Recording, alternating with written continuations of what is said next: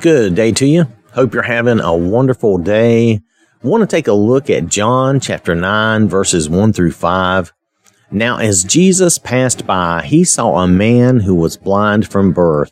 And his disciples asked him, saying, Rabbi, who sinned, this man or his parents, that he was born blind?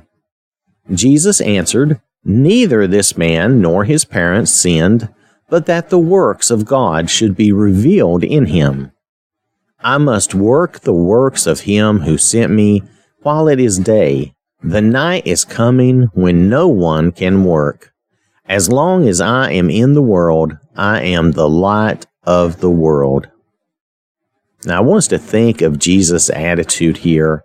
His time is short. I'm really looking more at the last two verses, but I wanted us to see this in the context and how he was taking advantage of an opportunity here.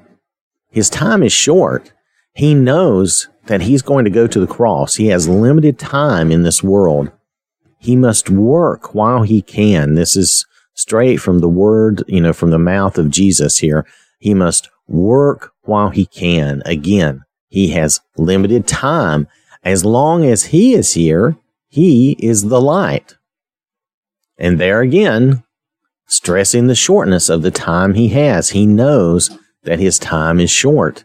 He is the light shining out in the darkness of this world while he is here.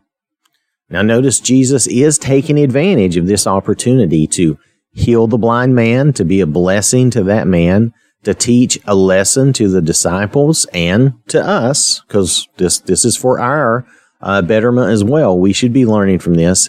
And to stress that the time is short. This life is finite. It has a beginning and an end. It is not eternal like the next life.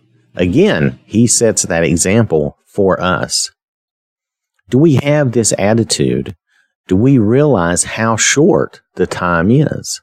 We must work while we can. We must take advantage of our opportunities to help others, to learn from the Lord and to teach others, to draw others to the Lord. Again, while there is time, while we still have that day, that time that we can work. Let's look at what Jesus told us in Matthew chapter 5, verses 14 through 16. You are the light of the world. A city that is set on a hill cannot be hidden, nor do they light a lamp and put it under a basket, but on a lampstand, and it gives light to all who are in the house. Let your light so shine before men, that they may see your good works and glorify your Father in heaven. Jesus has passed his light on to us. We represent him while we are here. We are the light of the world.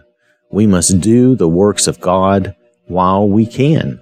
There is coming a time when no one will be able to work. It will be too late. The Lord is going to return. Let's follow the Lord's example, take advantage of our opportunities, and do the work while we can.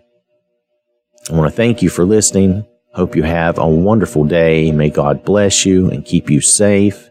And remember, God loves you.